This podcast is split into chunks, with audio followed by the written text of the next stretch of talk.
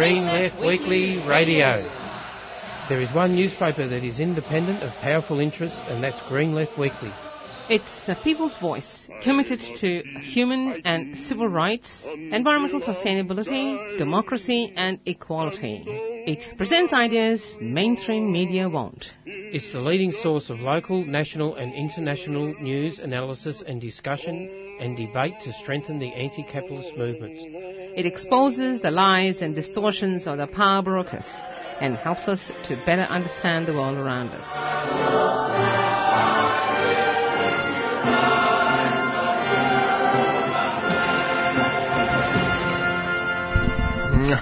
good morning. Um, good morning from Jacob in Green Left Weekly Radio. And from Zane. Right. We're back once again. Right. So, um, I thought I would start off, um, you know, talking about some good news for a change, like in terms of positive news stories um, that have been happening in the past, you know, two weeks or a week. Yeah. Um, and in last week's program, um, we discussed um, the suspension of Roz Ward, uh, academic at La Trobe, who um, made a, a, comment on Facebook about um, the Australian flag being racist. Um, it was found out by her employer, uh, and which is La Trobe University, and they suspended her with pay due to sort of a mass kind of like you know op, show um, um, so, um, expression of solidarity from the unions, especially from the NTEU and um, the people, um, and which put mass pressure on to on the La University. She was actually reinstated and went back to work this Monday. Word. And she had a big um, w- there was a big big there was a big rally welcoming her at La Trobe University. So yeah, that's one of the positive news stories that happened. As it should be, and of course Roz Ward was one of the creators of the Safe Schools program, which is really important, um, tackling homophobia at, at a school age before it becomes entrenched in, in young people. So, uh, yeah, really important program. And um, well, that was probably part of the reason why she got suspended the first day because there was so much. it's been such a sort of hot kind of political issue um, um, mm. especially in the, how the Herald Sun and the Murdoch media like likes to denigrate the program and makes yeah. all these sort of false claims about it. Stage a witch hunt against strong socialist women like yeah. Roz Ward and Sue Bolton. Yeah. Um, another positive story um, is. Uh, um, this happened, I think, a few weeks ago, but actually back in, this was actually a rally I was actually at last year, though I had no idea this happened.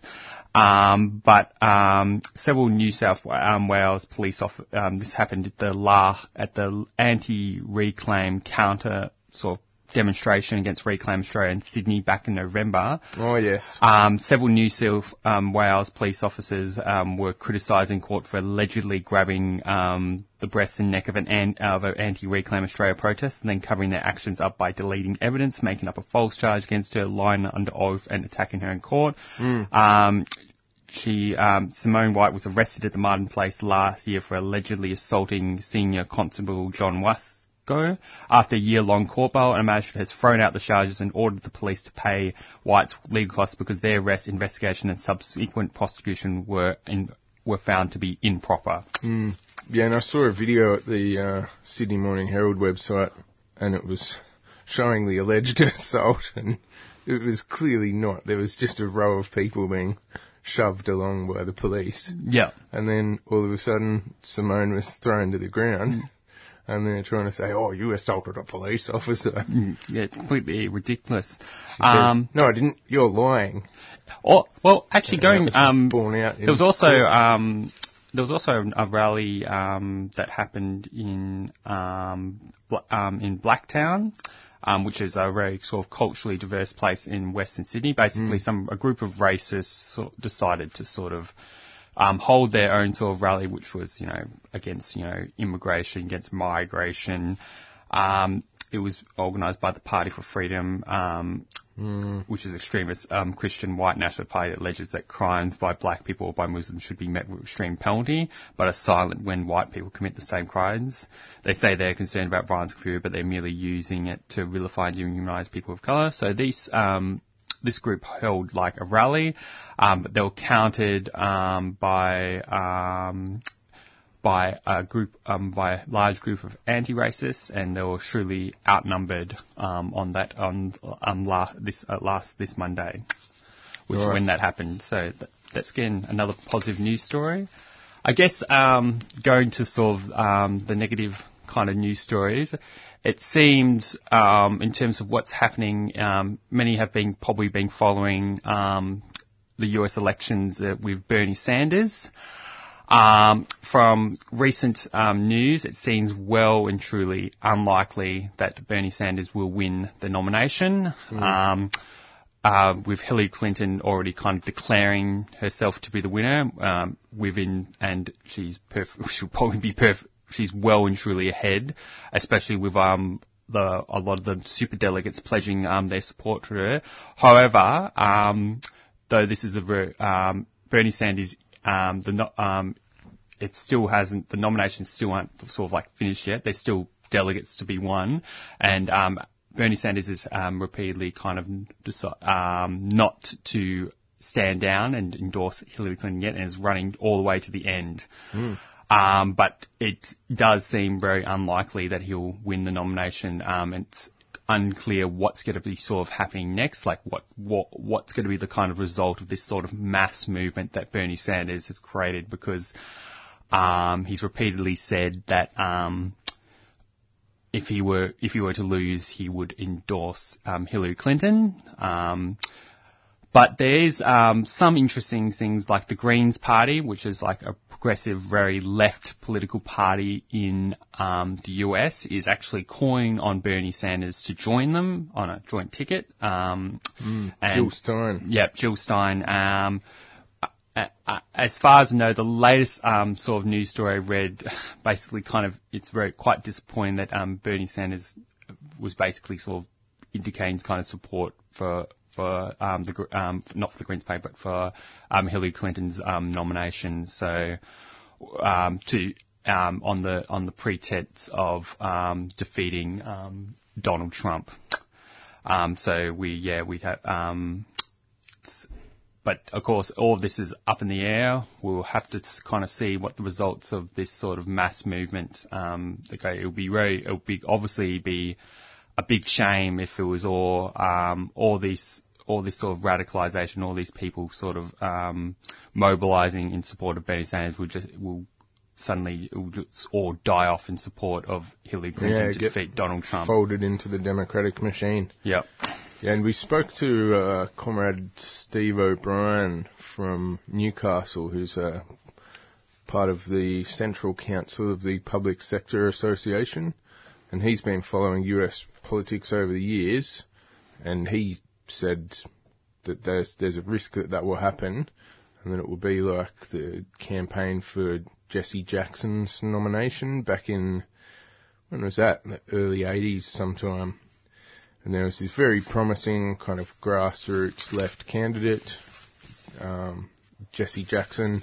And then when he didn't make the nomination, then all of that support that had been built up was folded into the Democratic machine for their sort of establishment candidate.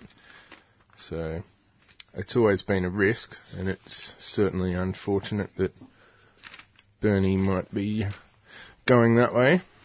Um, terms of, there's been another news, um, another sort of thing, not really, um, hasn't been kind of like printed in the Green Left Weekly yet, but I'm sure it will be in the future. Um, but just sort of um, following some union activity in all the way in Geelong, um, there was um, a group of cleaners, um, some workers who were cleaner, um, workers were sacked from um, working as cleaners in Westfield, Geelong. Um, in response, um, there was a, a, la- uh, quite a large union mobilisation from the United Voice protesting outside um, Westfield. Um, and also also with the support of other unions in the, in the Geelong Trades Hall. Um, and um, the response, um, I think, what's actually happened afterwards is in response to that pressure, Westfield has actually employed the cleaners again. So they have um, the workers have not actually lost their jobs and they've won them back, which is another a good sort of positive news story showing the sort of value of union solidarity and Bit struggle. of, bit of DA, bit of direct action. Yeah. Get, getting the goods. Nice. Alright, um, so I believe we're going to be talking to Sue Bolton, Councillor Sue Bolton from Moreland Council, about the meeting that happened on Wednesday night. Yep. And which was they discussed the recent rally against racism. because um, what what happened was um, apparently uh, a councillor, in response to sort of um, the rally, wanted to put a motion that um, Moreland right now, the Moreland Council right now um, has this banner called um, Moreland is um, stands. Uh, I think it's well, Moreland says no to racism, um, but he wanted to, he there was this mo- uh, motion sort of that he's pla- will plan to put forward at this Wednesday meeting. What's happened? um, we'll we'll find out the results from um, interviewing Sue Bolton. Um, but the the motion was to replace that banner with um, with a banner that says um, than says yes to multiculturalism. Um, basically, a sort of tokenistic kind of um, promotion of multiculturalism instead of having the staunch kind of message of saying more than says no to racism. And there was also another, uh, not might have been the same council. We'll guess we'll find out from Sue Bolton um, to to um, because of the apparent chaoticness of the the rally, which is the rationale and the violence that supposedly occurred, which is um, all being sort of sensationalised by the media as we sort of um, explored in last week.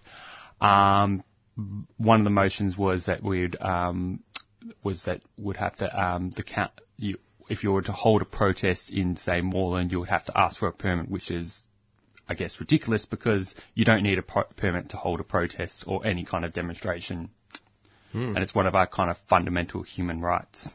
Hmm. License to protest. Oh, I didn't vote for a license to protest. it's like that license to punt campaign from Yeah, a few you- years back. Yes. Except in this case, we're talking about democratic protest, not throwing your money away into poker machines. Mm, Alright, I'm going to chuck on a bit of David Rovics. This is song for the Eureka Stockade. You're listening to Green Left Radio on 3CR. Uh, we are just trying to raise Councillor Sue Bolton. I reckon she's had a pretty long week getting demonised, hunted down by some of the corporate media. So she'll she'll be there. We'll uh, we'll we'll get her on the line. Uh, in the meantime, a little bit more news, I believe. So there's also the story Duncan Hart, a student who works part time at Coles in Brisbane, has won a David and Goliath battle against his employer at the Shop and Distributive Allied Employees Association, or SDA, in the Fair Work Commission. He claimed the enterprise bargaining agreement between Coles and his union left thousands of workers worse off than they would be under the award, and it was therefore invalid. And in a decision published on May 31, the Fair Work Commission agreed and ruled that the Coles EBA, which traded highly hour traded a higher hourly base rate for a cut in penalty rates for weekends and nights, failed the, in inverted commas, better off overall test. The decision could force, or has forced Coles to renegotiate wages and conditions for its workforce of 77,000 employees. Uh, I understand there's been a, a limited timeline put on Coles renegotiating that. It's pretty sort of immediate. So yeah, big ups to Duncan Hart, who I understand is a member of uh, Socialist Alternative. So yeah, good to see another uh, Socialist Alternative member and unionist sticking it to the man and sticking it to the crummy SDA union. Alright, and I believe we have got TV's Sue Bolton on the line. Sue, are you there? Yes, hi, how's it going? Pretty good. How are you? I'm good, thanks, I'm good. So tell us a bit about the council meeting on Wednesday night. So this is just um, a follow-up to the Moreland Says No to Racism rally when um, one of the right-wing councillors decided to uh, try and follow this up by um, moving a motion to um, remove the Moreland Says No to Racism banners and replace them with Moreland Says Yes to Multiculturalism and also to um, get council to look into requiring permits to hold rallies and marches and so forth. Anyway, we sort of had a bit of a. I, I was actually rather nervous that it might actually get passed, so we ran a bit of a campaign, a bit of an emailing and letter campaign, because this would be a really backward, backward step Mm. um, and knee-jerk reaction. Do you Um, know, Sue, of any precedent for this sort of permit arrangement between local, like where local governments would require people to have a permit to protest? Um, I think there probably are other examples, and I'm not quite sure of the situation in Sydney, whether it's the council or the police. But in Sydney, there is a permit arrangement, which is really massively problematic. Mm. Um, and in the days of Bjelke-Petersen's Queensland, which is where I grew up, um, you had to have a permit from the police. And, I mean, that was the police. Um, and it was a much more political, uh, political kind of scenario. But it was, um, you know, the police would routinely just, for years, would not issue permits at a time when people were on the street. And that's a day, those are days predating, you know, shopping all all all year, all day, um, 24 hour shopping because in those days the shops shut on the weekend at 12 noon on a Saturday, and so really there was just no one around on the streets and Saturday afternoon and Sunday. So if you didn't have the right to have a street march, you know, on Saturday morning, like no one would actually see you. Um, so yeah, so they just refused to grant any street marches. You had the right to march theoretically, but they just refuse. And you know, every time there was a street march, I mean, hundreds and hundreds and hundreds would get arrested as soon as you set foot on the street.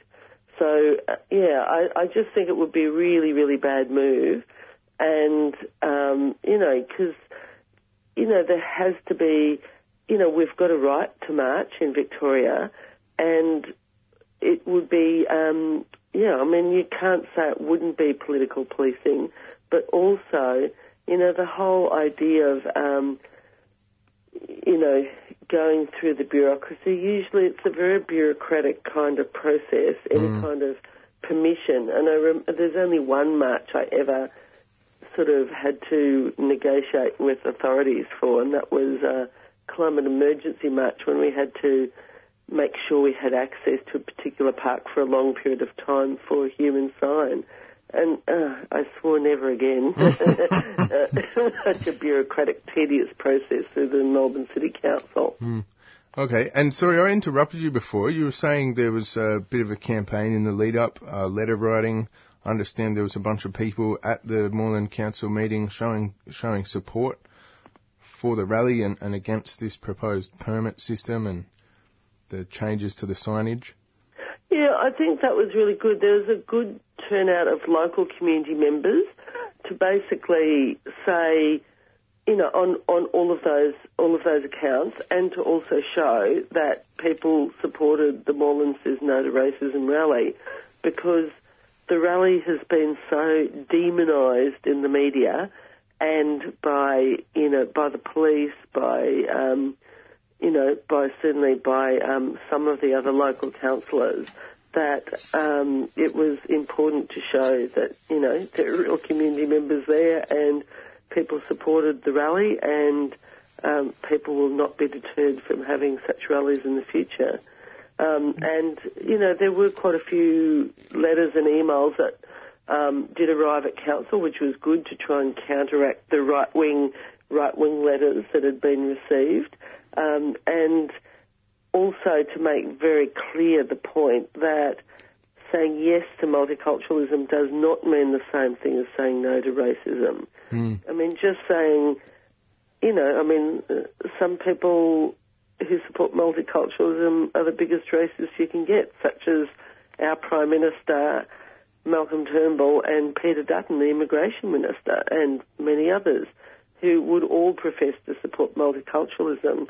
Meanwhile, they demonise refugees terribly and demonise Muslims terribly. Mm. And so there is an argument which has also been uh, raised by the Greens Mayor of Moreland, who's also the Greens candidate for Wills, Sam Ratnam, that um, that when you have right-wing racists like the United Patriots Front, um, therefore rally, anti-racist rallies will always end in violence. Therefore, we need to find another way of, um, you know, responding, and therefore the best way is just to have celebrations of cultural diversity. So that was the logic of the argument she put forward, and you know, I think that's massively problematic. You actually do have mm. to call out racism. Mm. It's not enough just to celebrate each other's cooking. Um, you know, you actually, yeah, I think it's a really conservative argument, and uh, and yeah, you do not address the issue if you just, you know, focus on multiculturalism, cultural diversity. Actually, have to make a stand against racism. Hmm. Um, so what were kind of um, what was the results of the the council meeting in, um, in regarding these mo- motions? Well, the actually it was great. Both motions got voted down, um, which was really great. Um, it was uh, the voting was a bit unusual on each. Um, the mayor, the acting mayor, who's a Labor Party member, Lita Gillies, actually had taken a strong stance in support of the rally, which was really good to see. Mm-hmm. And so, um, yeah, so basically the two motions were voted down, but it was sort of interesting that the the Greens member actually voted for both motions. Um, and I think once their candidate for Wills had taken this line, I think she felt obliged to keep going in this direction of saying, you know, just support multiculturalism. You don't need to say no to racism. But um, so both motions got voted down. The motion that got voted up, which I voted against, was congratulating the police on the sterling job they'd done. So only two of us voted against that because I actually think the police played a horrible, horrible role. I mean, firstly, they tried to pressure us to um, not have our rally. Mm. Um, you know, they put heavy pressure on us as the organiser of the rally. Then they put pressure on the council to pressure us into cancelling the rally when they didn't intimidate us. Um, and then when that failed and we managed to get council endorsement instead, then they went on the massive fear campaign in the media to discourage people from attending by saying it's going to be really violent, etc., etc. And then I suspect on the day, I suspect, uh, especially when you see what happened afterwards, that you know the clash clashes were possibly even facilitated by the police, just long enough for the media to get their photos, um, and then the police quickly shut down the clashes. You know, mm. after 30 seconds or a minute, like that's really been little time at all. Yeah, there was one video I saw, and there was a big line of police up at the uh, park adjacent to Bell Street, and all of the United Patriots front people started moving as a group out onto Bell Street, and there was no attempt by the police to to impede or block them. They just stood there and watched.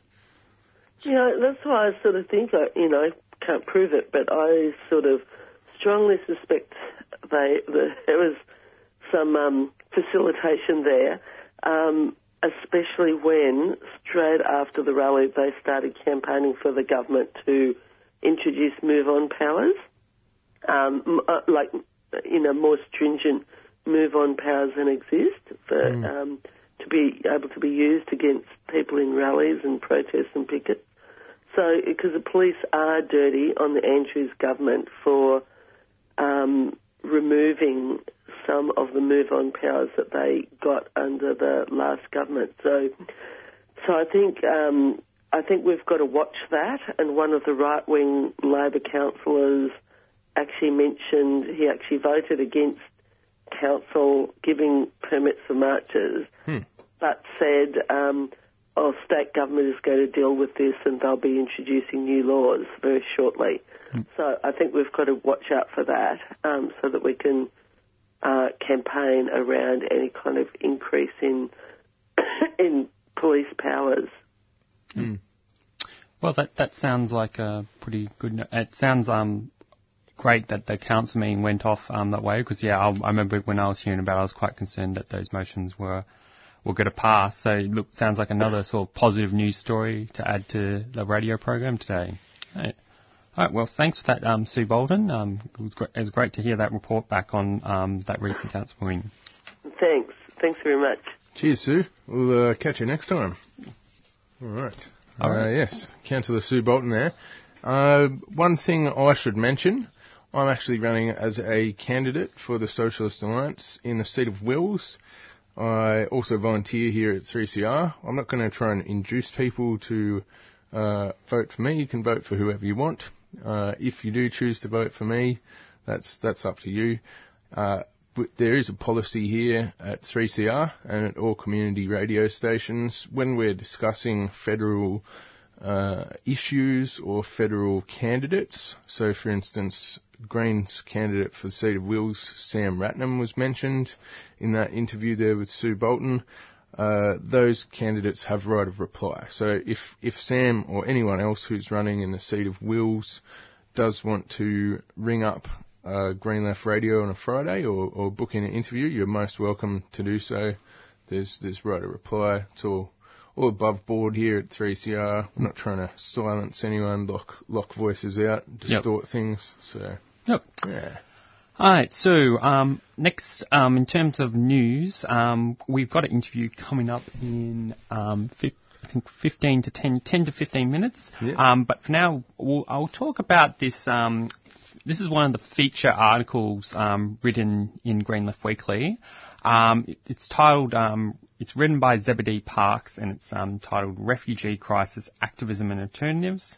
Um, the article um, discusses, you know, the history in, you know, um, after, you know, after the world, in terms of like the um, the situation with refugees, um, after World War II, um, the experience of um, of the rejection of Jewish asylum seekers and the millions of people displaced across Europe due to World War II led to the creation of the UN Refugee Convention um, in 1954-51, which said that any person fleeing persecution could come to a sanctuary country and seek protection. Um, up about 145 countries have signed the convention, including Australia. And since then, you know, numbers of countries have taken in refugee in Europe. Numerous countries in Europe have taken um, have taken um, in refugees from many countries. An early example was in 1956, um, 56, where 250 200,000 people fled from Hungary to Austria, which managed to resettle them within months. Um, Australia, in this case, is often lauded for accepting um, refugee refugees in the 1970s and 1980s, which was one of its first major acts as a signatory to this convention. Um, but now, what's sort of happening? Um, this article looks at what's you know what's happening now. You know, in terms of refugee crisis. Um, um, the UNHCR's World at War Report said in 2014 there were 19.5 million refugees and close to 16 million refu- um, people displaced by conflict.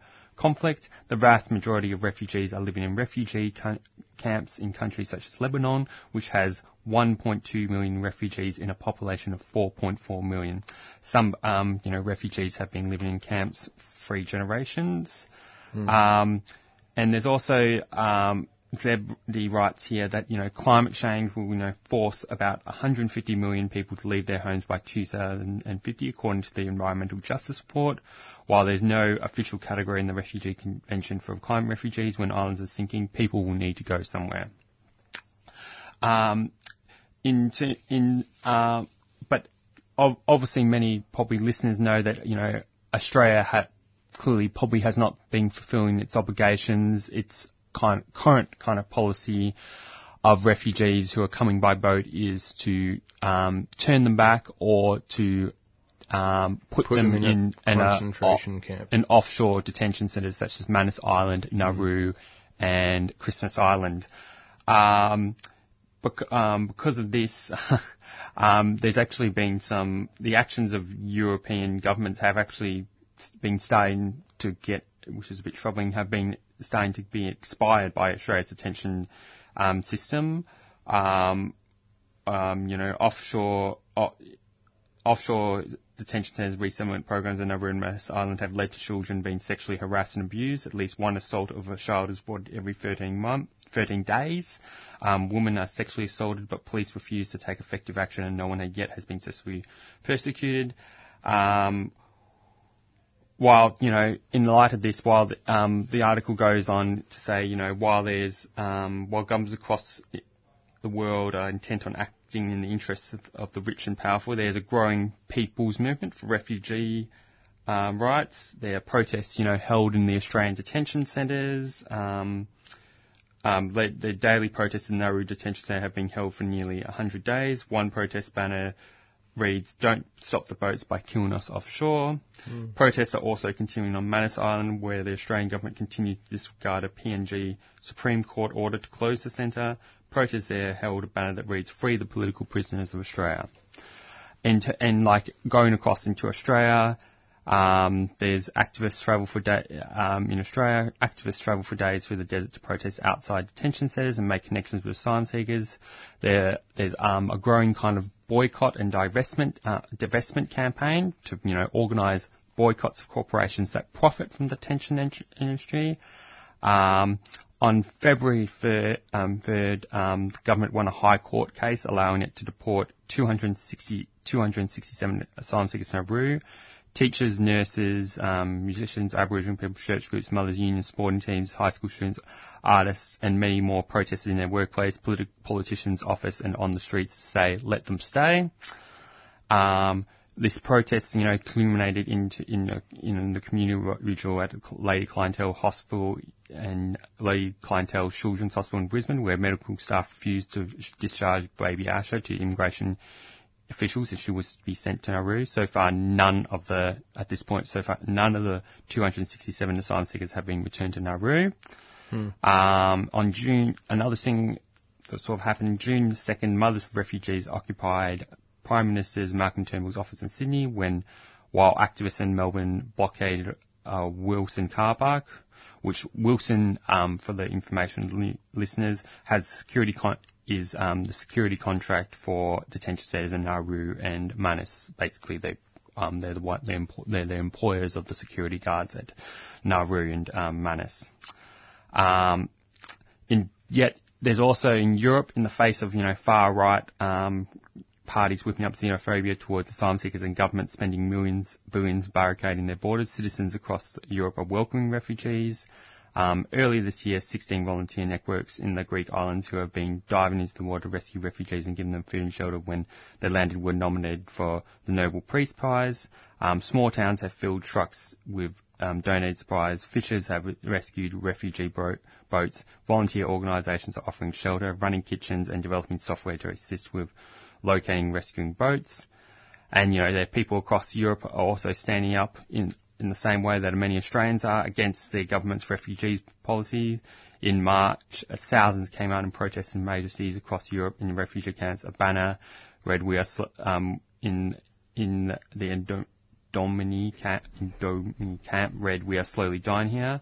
There's a sharp divide between the economic elite who are preparing for a growing refugee crisis made worse by war and climate change by pulling up the drawbridges on their armed fortresses and people across the world who are willing to ref- welcome refugees. Yet, um, the uh, one of the major kind of sections of this article is, you know, is there alternative to locking up refugees who have been forced to leave their homes because of conflict and environmental change? Um, Zebedee argues that, you know, approaching the refugee crisis in terms of quotas is problematic because it creates a system where some claims are prioritised and others excluded. it runs the risk of prioritising claims based on economic efficiency or country of origin, similar to like, you know, that um, relates to, you know, what Peter Dutton said about, you know, refugees are economically illiterate, like creating this sort of mm. um, this idea that you know refugees should only be accepted in our country if they can contribute meaningfully to society or they're literate. Mm. Um, you know, to start, you know, approach that, you know, approach, you know, alternative to resolving, you know, the, the refugee crisis and is to take into account why people flee and accept that everyone needs safety is required, you know, to start countries should be taking responsibility to stop creating situations where people flee. Mm. Um, we should end support, you know, for governments that persecute people, such as um, Australia's political and financing backing of the regime in Sri Lanka. We should take serious action in climate change and their drive for profits from fossil fuel imperialist powers are in fact destroying the lives of people in poor countries that contribute least to climate change and lack the resources to cope with change. Um, we should provide safe pathways for people seeking asylum instead of forcing them to get on leaky boats. And what, you know, my alternative, you know, would be instead of saying stop the boats, why don't we just, you know, stop them from getting on boats, you know, just fly these refugees in and accept them. I mean, even, you know, a politician like um, Clive Palmer apparently has that solution. He's a rich billionaire. And, you know, we should end all forms of detaining refugees. A number of um, alternatives put forward by different political groups, such as closing offshore detention centres, putting people in um, detention, imposing um, t- uh, imposing time limits on detention, are still in effect. You know, continuing the detention system, um, because for something a bit of a history that's actually not in this article, um, it was actually um, in Australia, it was actually Paul Keating um, that introduced mandatory mm. detention. Mm. But back in that time, it was only community kind of detention centres, like mm. you know, broad, like you know, the Broadmeadows kind of and Maribyrnong detention centres they found in Victoria.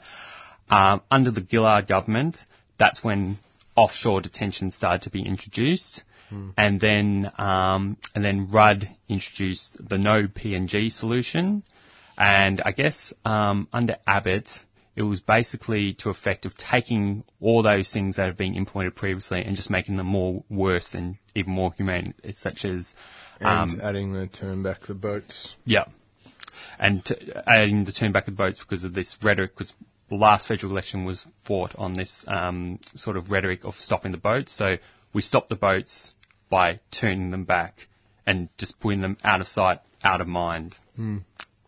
Um, the go away and die somewhere else policy, I've yeah. sort of heard it referred to.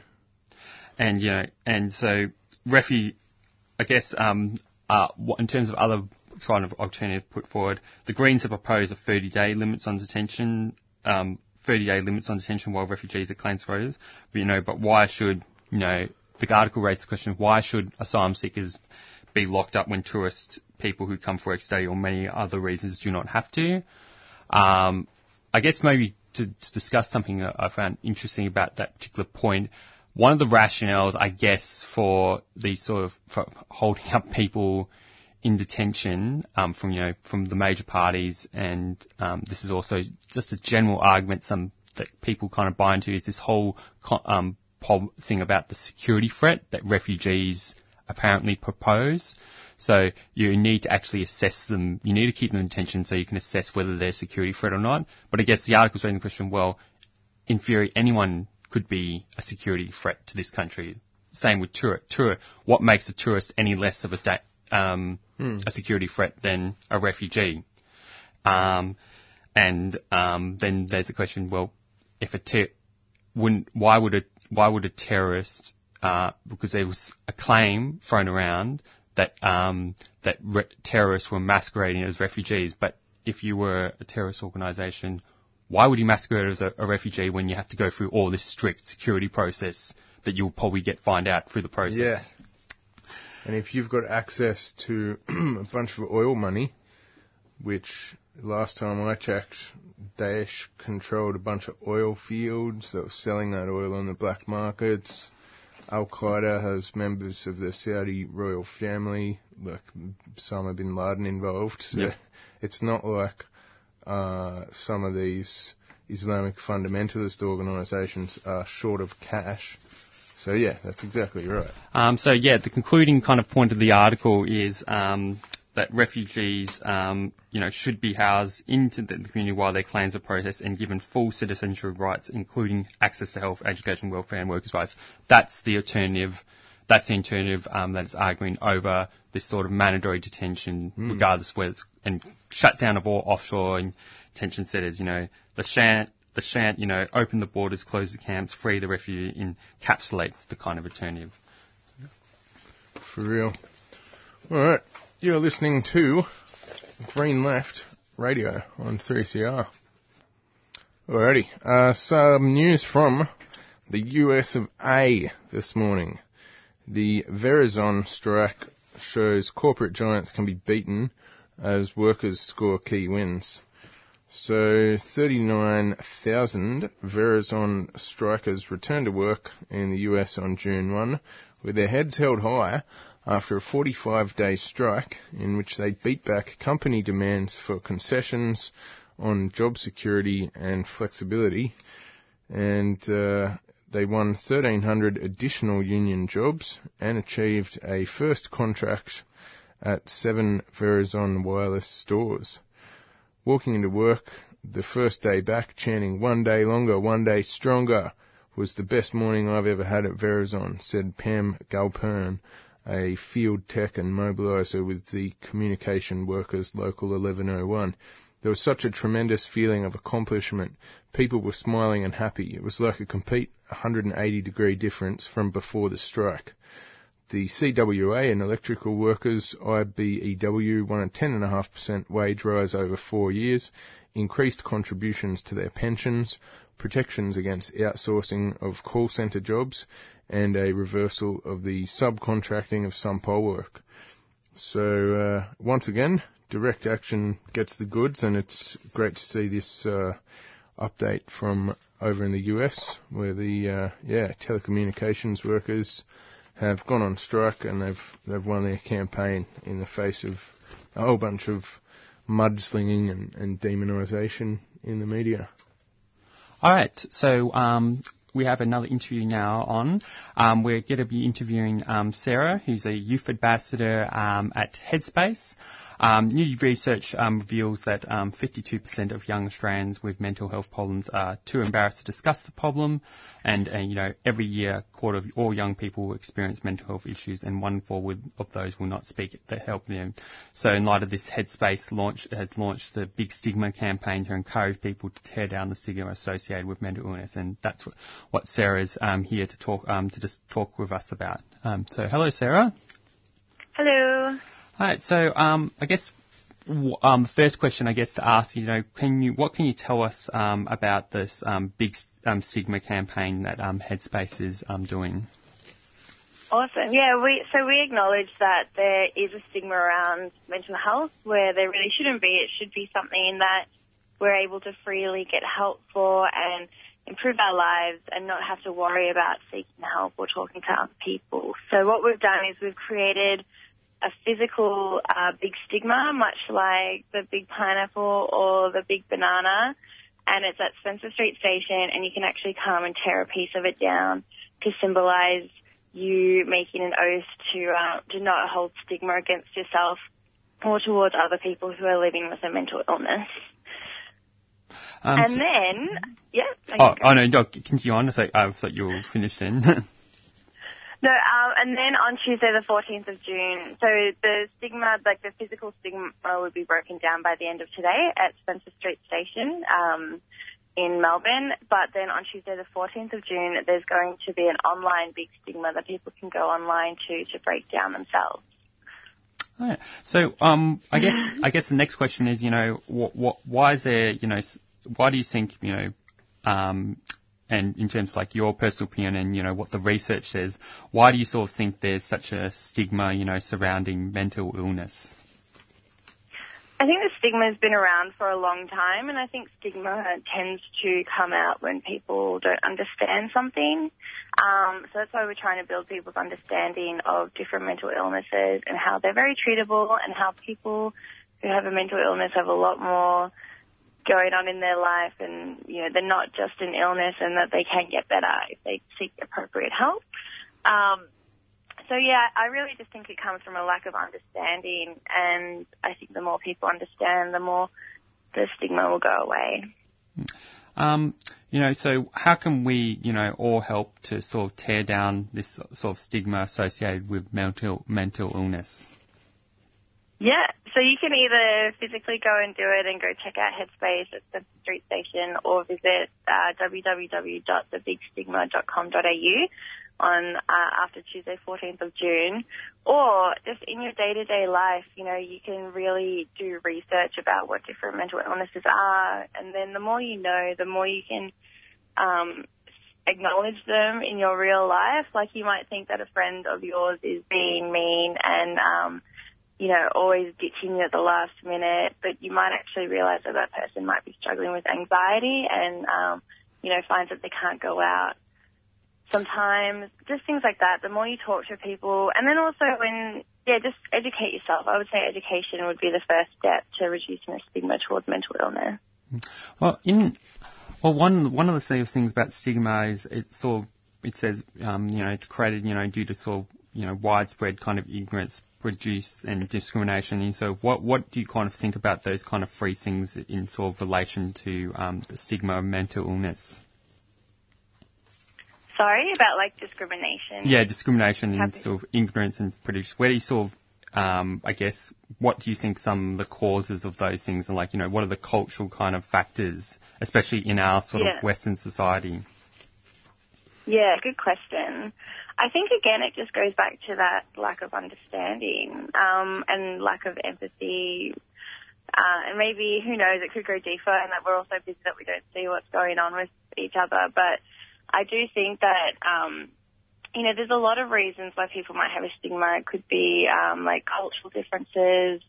It could be, uh, you know, they just don't understand or they don't believe or they've had like a really bad experience themselves or um, you know, there's so many reasons, but I really do think that um, there shouldn't be a stigma towards mental illness. I think it should be as common, well, as common as physical illness, and I think that we should, um, you know, we should just support each other and just try and um, have empathy. I would say empathy is really important as well, and just yeah, just listen to each other and understand as much as possible. Hey Sarah, this is um, Zane here. How's it going? Good. How are you, Zane? Not too bad. Um, yeah, one thing I was wondering, how is Headspace equipped to, I guess, keep up with demand? Uh, does everyone who approaches Headspace uh, get get seen to, and have you got adequate resources as an organisation? Um, like most health organisations, we could always do with more funding, that's for sure. We're definitely not uh, twiddling our thumbs. We're constantly working. Our clinicians are constantly working and constantly seeing people. Um, and we try and keep up with the demand as much as we're funded to do.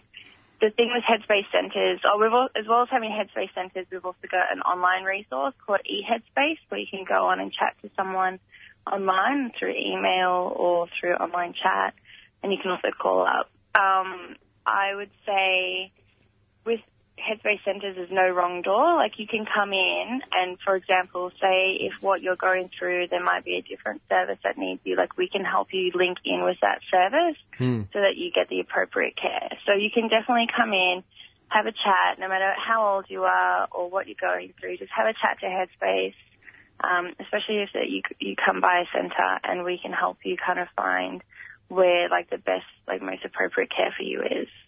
Okay. And that's a pretty new development from Headspace, isn't it? Like before Headspace was around, there wasn't such a kind of one-stop shop for for different kind of mental illnesses or, or the other related things that, that people might be struggling with.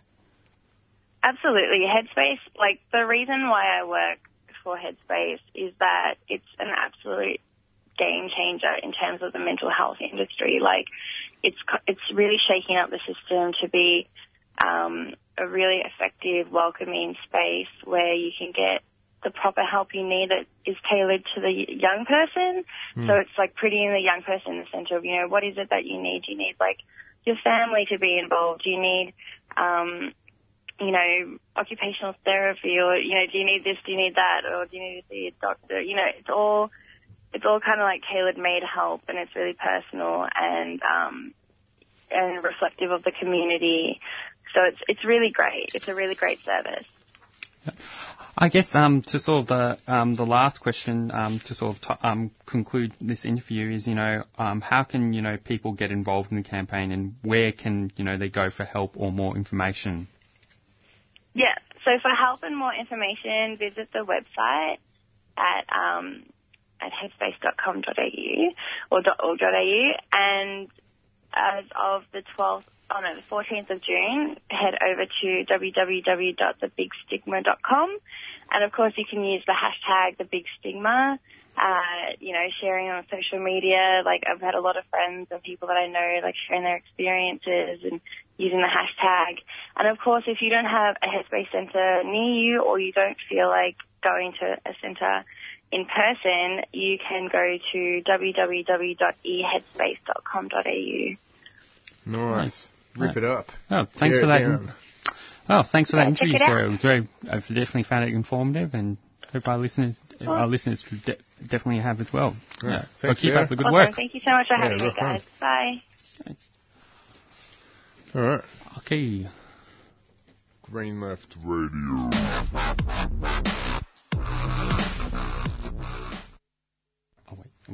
Yes. Okay. So um, right now we are going to, um, before we get on to some um, maybe a few short news stories before our last interview, um, I'm going to go through the activist calendar. It's the Green Left Activist Calendar.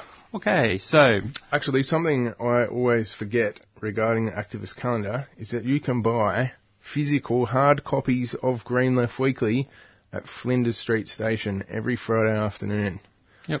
So if you if you're hanging for a paper, if you've been getting into some of the stories that you've heard, like our uh, review of Zeb Parker's um, Zebedee Parkes' story about refugees and refugee politics. Yep. Drop in Flinders Street Station, get yourself a paper. And yep, we'll be um, their you their store is ha- um, happens from four to six p.m. every Friday at Flinders Street Station, and we're almost impossible to miss. um, yeah. So um, on um, Sunday, the 12th of June, um, Political Asylum will be having um, their monthly comedy night at the Brunswick Green, which is at 313 Sydney Road in Brunswick. Um, I think it features um, Rod Quantock and Laura Davis. Um, and um, should, in light of probably this, you know, coming federal election, I'm sure there's actually probably a lot of humour to be had and uh, um, about in regards to politics. Um, and the next thing would be on next week on Tuesday. Um, voice. Um, there'll be a fundraiser for West Papua at 3CR, um, which is a voice-focused fundraiser for West Papuan 3CR radio show. As part of the 2016 Radiothon at 3CR station, the Voice of West Papua with Rose Turtle is hosting a fundraiser gig. This gig presents a, ra- a variety of artists ranging from singing, poetry, beatbox and more. Please come and show your support and help keep us on the air. $10 more if you can, less if you can't. And it will be happening at 7pm, bar 303, 303 High Street um, in Northcote. Um, on the next Saturday, um, there'll be, um, you know, that uh, um, article about refugees has gotten you motivated to sort of, you know, start protesting, take action. There will actually be a protest um, next Saturday on the 18th of June at 1pm in um, light of World Refugee Day um, with the demands of close Manus, close Nauru, bring them here. It'll be happening at the State Library in Swanston Street and be organ- and it's organised by Refugee Action Collective. That's at 1 p.m. on the Saturday, and 18th of June. Um, also happening on also happening on that night will be the Green Left Weekly, um, the Green Left Comedy Debate in 2006, the Green Left Weekly Comedy Debate in 2016. Look, which is titled "Looking for the Messiah in All the Wrong Places." It will have um, Rod Quantock as the master ceremonies with um, with the featured comedians being Sean Bedlam, Gabe Hogan, um, Shirley Hood, Kirsty Mack, Sophia Prince, and Carlos Sands. It'll be starting at 6:30 p.m. with an 8 p.m. start. bar dinner available, and tickets will cost $50, $30 wage, 22 low wage, $12 concession. It's at the Brunswick Town Hall, and it's a fundraiser for the Green Left Weekly. You can make, um, you can book your tickets um, at either Shry Bookings or phone 96398622. Uh, um, and on on Thursday, the 23rd of June, there will be a public meeting, Left Q&A Election 2016. Um, it will be happening at the New International Bookshop at Thursday, the 23rd of June, 7 p.m. And it features, in terms of speakers, it features Robert Mann, um, who's a, a, professor at La Trobe University, our very own Zane Alcorn, uh, speaking me. on behalf of Socialist Alliance with candidate for the Sea World. Janet Rice, Green Senator and candidate, Andrea um, Whitehead, um, Save the Planet Senate ticket, and um, and entry will be by donation, and it's at 7 p.m. Thursday, the 23rd of June, at the New International Bookshop. Um, in Ballarat, if any of our listeners live in Ballarat or live near Ballarat, um, Social Alliance will be having um, their uh, election launch um, at the 24th of June on Friday. Um, it will be an opportunity to meet the Senate candidates of Social Alliance. It will be at 6 p.m. at the Trades Hall, 24 Camp Street, Ballarat. For info, phone 5222 69000. Um, on For all those Ballaratians out there. and I hope we have a few listeners in Ballarat um, on this. I don't know if this thing broadcasts it. Look, there's digital and online radio, but I think the actual AM tower, you'd be doing well if you're getting it up in Ballarat. I actually, um, a bit of a side note, I actually used to live near the Ballarat area, and yet we never actually, the radio never worked. So when I moved um, closer to the city, and well, moved to Geelong, I was in shock when the radio actually worked. so all these different stations. Yeah. Um, back to the act- last two items on the um, like three items on the on the um, on the activist calendar. There's going to be at the new international bookshop again. There'll be a if you want some you know radical literature or just books in general, they'll be having their big red book fair on the Saturday the 25th of June. It'll be all day happening from 10 a.m. to 5 p.m. Um, it'll be, which is at the, on the Saturday, the June the 25th, New International Bookshop. And also, you can also go to a rally um, on that day as well. Um, a, there'll be a rally for marriage equality now, pre-election marriage equality, and it'll be on Saturday, 25th June, and uh, but it'll be at 1 p.m. at the State Library, and it's organised by Equal Love. Cool. So and stop in at Trades Hall at the New International Bookshop before or after the Equal Love Rally. And so um, there's actually seems to be during election time. There's actually a lot of comedy happening because there's going to be another um, comedy night um, happening on this time on Thursday, the thir- 30th of June at 7:30. It's the election special. Stand up and be counted. Um, so Thursday, 30th of June. Do you feel anxiety and dread when you think of the looming election? Do you feel sick at the thought of the beckoning ballot box? Then join us for a night of comedy designed to cure even the worst cases of electoral dysfunction. That'll be at 7.30pm at 188 Collins Street, City, and it's presented by the Wheeler Centre in p- partnership with Political Asylum. Cool. Alrighty. Uh, it's Green Left Radio. Did I mention? I think I did mention. I'm gonna, I'm gonna mention it again. Alright. a bit of news from uh, a Basque TV executive who went to Venezuela and found out that far from food shortages, in the rich neighbourhoods there was actually an abundance of food.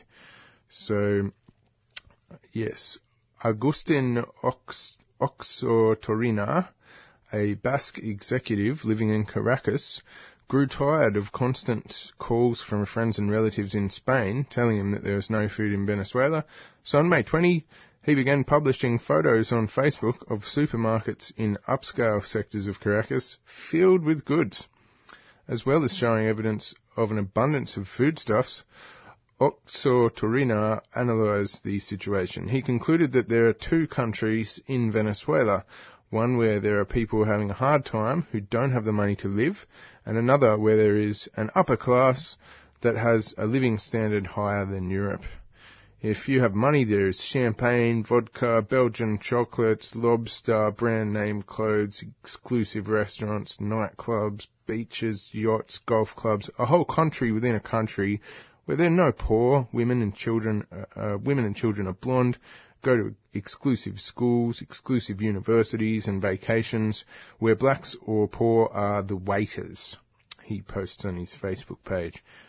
He said that this phenomenon stems from corruption in import processes, subsidies, and by the government, and the existence of buying, reselling, and smuggling of subsidized essential goods by bachaqueros, linked to Colombian paramilitary groups.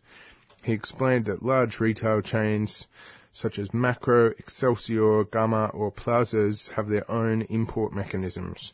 They import directly and work with the strongest private importers. These chains are then able to set their own prices to the value of the dollar. They're not regulated by the government. All other shops must turn to wholesalers and small importers, which are regula- regulated and distributed by the left-wing government and sold at subsidised prices. The basic basket products are regulated in bolivars at very low prices and are accessible to the working class. Otxotorena said while oil prices held, the Venezuelan government bought food in and everything and gave dollars to importers who basically defrauded the government by putting premiums in dollars and a thousand ways and means, corrupting officials to certify, for example, that they'd bought in three containers of auto parts when they'd only bought one in and passed it through customs three times. When the Venezuelan government closed the border with Colombia last year, the bachaqueros began to buy subsidized commodities to resell to Venezuelans and to take out of the country. So, yes, it's an ongoing story there. And uh, there's another story from Max Agile, and it's looking at corporate media seeking to tip Venezuela over the edge. Failed state economic and social collapse, battlefield clinics, humanitarian crisis, descent into chaos. These are the apocalyptic buzzwords being used to describe Venezuela and the Nicolas Maduro government in the Western press. Such coverage comes just after a constitutional coup d'etat dumped Brazilian President Dilma Rousseff of the Social Democratic Workers' Party from office. Uh, US political elites are happy with this turn of events. As historian Greg Grandin writes, the US now has compliant compradors in power in Argentina and Brazil, and perhaps soon in Venezuela. Some words you will rarely read in the media coverage of Venezuela include capital strike, economic sabotage, destabilization plan, coup d'etat, or others which provide a far more complete and accurate account of what's going on in the country. And so, yeah, this article's looking at all that sort of, um, yeah, economic sabotage and destabilization that's been happening in Venezuela as that country tries to, you know, as as the working class pushes to build socialism and as the ruling class pushes back.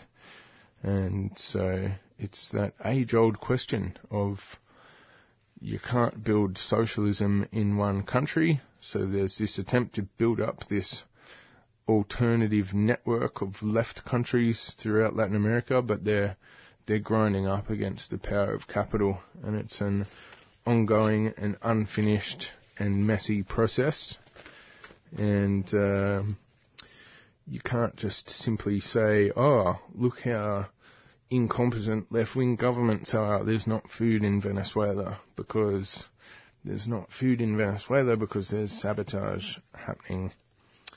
So yes, keep your eyes on Green Left because our coverage of Latin America is quite good, if I don't say so myself. So on Green Left Weekly um, radio, fortunately, um, one of our planned interviews didn't seem to go ahead. I've just tried to repeatedly call him and wasn't yes. there to get a response. This is Peter Marshall, the Secretary of the uh, United Firefighters Union. Yep. Um, re- recently on Tuesday, there was actually um, maybe to give a, I guess in, in, its place, we'll give a bit of report back on sort of um, there was a big rally um, of um, sort of by the United Firefighters Union where they got in together basically to sort of stand in solidarity together, volunteers and career firefighters all just sort of come together.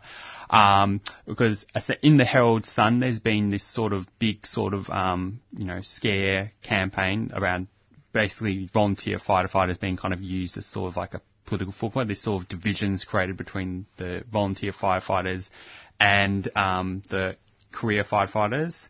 Um, basically, it comes off as basically sort of like the Herald Sun trying to attack unions, and would have been great to sort of hear Peter Marshall's kind of perspective on you know how that's been hap- what's been happening and what the actual reality um, is.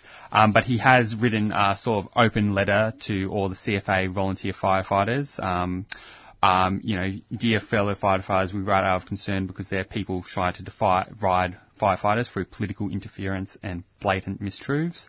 In October last year, the CFA referred the firefighters' workplace agreement to Fair Work after six months of listening to the parties. The independent umpire ruled last week to settle the dispute.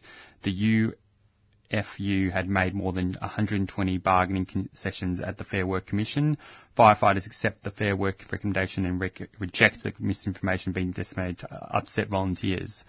Um, Fair Work Commissioner Roy pointed out several times that the recommendation does not affect um, volunteer firefighters. In his own words, the role of firefighters, volunteers in fighting fire, bushfires and maintaining community safety and delivering high quality service to the public in remote and regional areas and integrated stations is not altered by this agreement. We value the relationship between career firefighters and volunteers and are concerned that outside interests are attempting to drive a wedge between us for political gain. We do not believe that firefighters should be used as a political football. We hope that you respect the bargaining process for our workplace agreement and we respect your volunteer charter. In addition to the big lie that our agreement is designed to take over the C- CFA, and we wish to address some of the other popular misconceptions about the agreement and put them to bed once and for all. Hang on, I'll be the I'll be the Herald Sun, and I'll be putting these allegations, which are being refuted point by point. Yep. Right? So, allegation: there must be seven career firefighters at every CFA fire in Victoria before any firefighting can begin. Well, the truth um, in Peter Marshall's response is that at, at 31 of the 34 integrated stations, that's 35, 31 out of uh, 1,200 CFA fire stations, seven career fighters will, career firefighters will be dispatched to fires that they are attending. Whoever arrives first, volunteer or career, will immediately begin the firefight if the if the first responding vehicle advises that the matter is under control. Other shocks will be recalled. Hmm. Allegation: a UFU veto over clothing and equipment. Um, the truth is this UFU will be allowed consultation as it happens in many industries. There's, there's a dispute resolution officer if the parties don't agree. Sometimes, as with structural PPC, the benefits won by the, the UFU flow to volunteers too. Allegation, career and volunteer crews can't share trucks. Well, the truth of that is they can, they do, and they will continue to do so.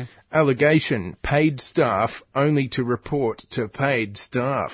The Shrew volunteers can continue to be uh, incident controllers if it occurs and present. Um, the agreement clearly um, allows staff to report the incident controller to incident controllers who are volunteers. Allegation: No new appliances without UFU approval. Um, the process for volunteer um, procurement, including appliances, remained unchanged. So yeah, and he concludes this letter in mention of that rally that happened on Tuesday. Today, you know, career um, and volunteer firefighters stood together in the rain outside Parliament House to speak up against the politicalisation of our enterprise agreement negotiations with the CFA, just as we stood up to end the disgraceful cover-up at Fiskville, just as career and um, volunteer firefighters proudly stand shoulder to shoulder to protect our communities. After three years of negotiations and an independent ruling from the Fair Work Commission, it is time for this to end. Firefighters must be united to fight fires and not each other. Thank you for your support. Yours in unity. Hmm. And there's a, uh, if you go to the United Firefighters Union um, Australia website, there's a report called Firefighters and Climate Change, the human resources dimension of adapting to climate change. So there's quite a uh, lengthy report there, which has been prepared by the National Institute of Economic and Industry, Industry Research. And it's well worth a read. And the executive summary says Australia faces challenging times as it seeks to remodel emergency services to provide a more unified, comprehensive approach while at the same time dealing with a rise in more extreme events resulting from climate change. So I won't read out the whole summary, but I think it's really interesting that a big aspect of this whole thing, which the Herald Sun are, are going hell for leather to attack the firefighters union, at such an important dimension of these changes that the union are pushing for, mm. is to make sure that there's adequate resources to tackle these massive bushfires and extreme weather events that are going to increasingly happen as a result of climate change and that we're already starting to see. And yeah, what also makes me another very sort of cynical thing um, is that Malcolm Turnbull, um, because you know some group of volunteers have been you know protesting against the union, and um, Malcolm Turnbull was actually seen. Um, at one of these protests, at this protest, uh, you know, shaking the hands of all the volunteer firefighters, and it made me very cynical because ultimately, what what since when did Malcolm Turnbull care about firefighters and especially volunteer firefighters? Like when when has the Liberal government in the past wholeheartedly supported, um, you know, r- fight the rights of firefighters? Yeah, I think it was you that was telling me, and didn't they announce this at the rally, that the previous Liberal government in Victoria cut the uh, funding to the CFA? Yes, um, and that's so it's like. Eh, I guess um, the now they Liberal turn around and try and pretend that they're the CFA's best friend. I guess in the light of these sort of divisions that have been sort of happening between the volunteers and um, the career firefighters and the union, um, the Liberal government is trying to play into that just so they can push their sort of anti-union kind of sentiment because of because the Liberal Party is the one that's trying to push um, the ABCC or is it the AC? yeah, Um, the Australian Building and Construction Commission. yeah, it's just another, it's just more another way for the Liberal government to attack unions um, and to you know take advantage. Um, it's basically very exploitive and very, I would consider, opportunist. So um, going back to. Um, Fortunately, yeah, we couldn't have that interview, so we apologise to all listeners. We, um, but um, in, in its place, we'll have a bit more news. Um, in, interna- in an international kind of realm, this is an article in the latest Green Left Weekly um, titled Turkish and Syrian re- Regimes Unite Against the Kurdish-Led Struggle for um, Democracy. Um, um, this is an article written by Aram um, Shor- Shorswat. If I'm pronouncing that name correctly, I don't know. it's a bridge from the Kurdish question. Um, states that, you know, the Syrian Kurds and the allied communities declared their areas the Federation of Northern Syria and Rojava on March and announced that, demo- that democratic federalism is a viable alternative to the differential politics of both the Syrian, Syrian regime and the ji- jihadist opposition.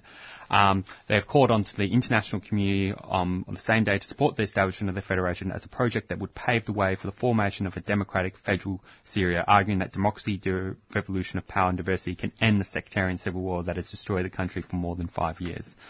Um, but you know, all the major players involved in the bloodbath of the Syrian um, civil war, except for Russia, has rejected the move to save what is left of the war-torn country and secure a democratic future. Um, rejection of the federalism project, you know, has turned into a focal point from unity, unity among almost all the opposing forces involved in the Syria civil war, proving that these forces are not so different from one another when it comes to their shared racism. Um, the Syrian government and the country's main opposition, who have been at war for more than five years, quickly united in rejecting the Kurdish-led federalism, saying it would result in a partition of their country. Turkey called the move separation as terrorism and threatened to invade Rojava and annihilate the Kurds.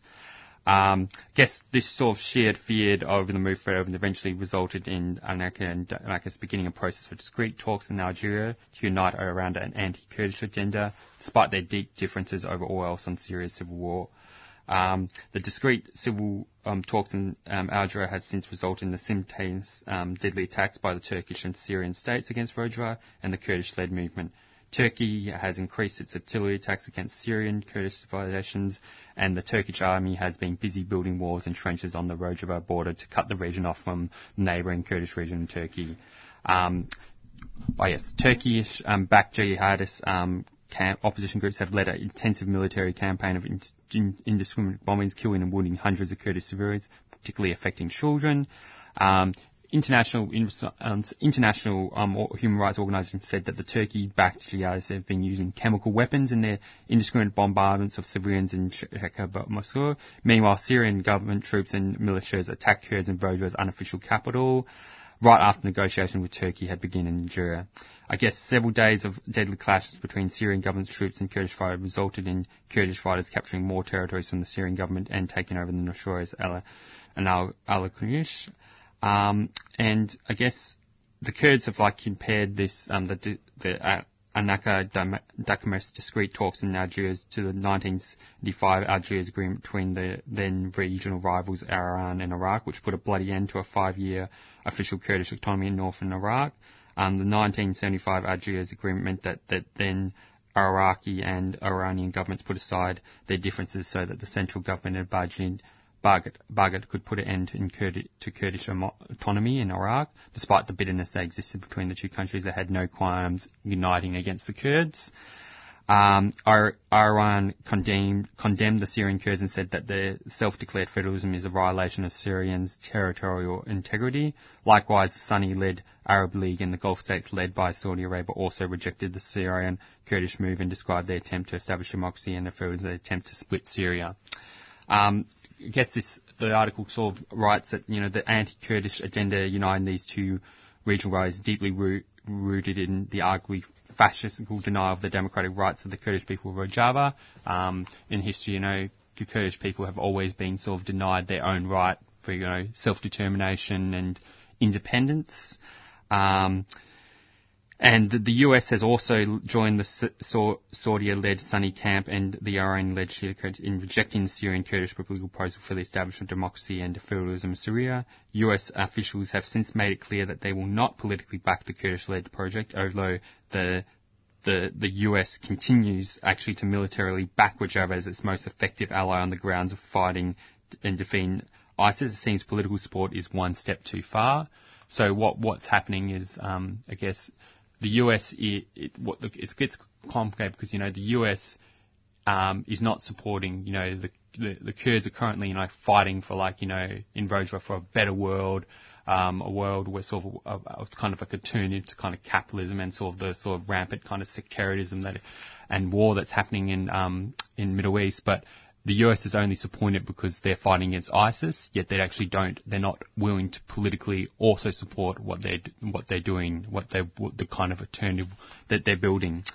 Um, I guess it seemed in this article it says that Russia has so far remained as the only country willing to politically back the Syrian Kurds in their call for a federal democratic Syria, but it's really not clear how long this will last and how faithful Moscow will remain to the Syrian Kurds of Rojava, given that Kremlin also has strategic allies with Damascus Damascus and Tehran.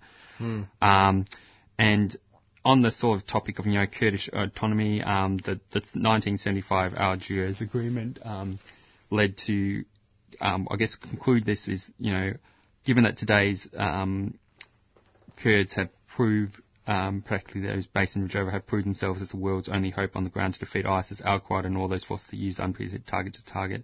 So it is safe to say that the Kurds cannot be dim- dismissed any longer. Hmm.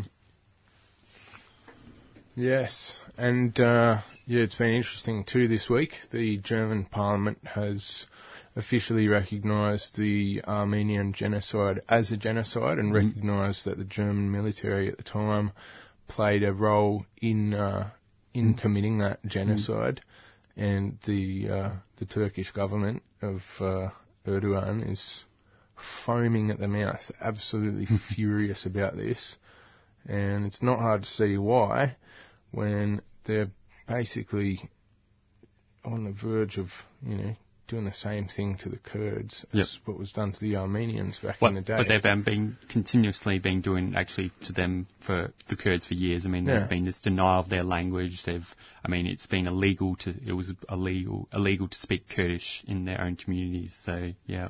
And interestingly, Erdogan, the uh, Turkish right-wing president, has accused the German government of, of, of Germany of, of uh, materially supporting Daesh or mm. ISIS, mm.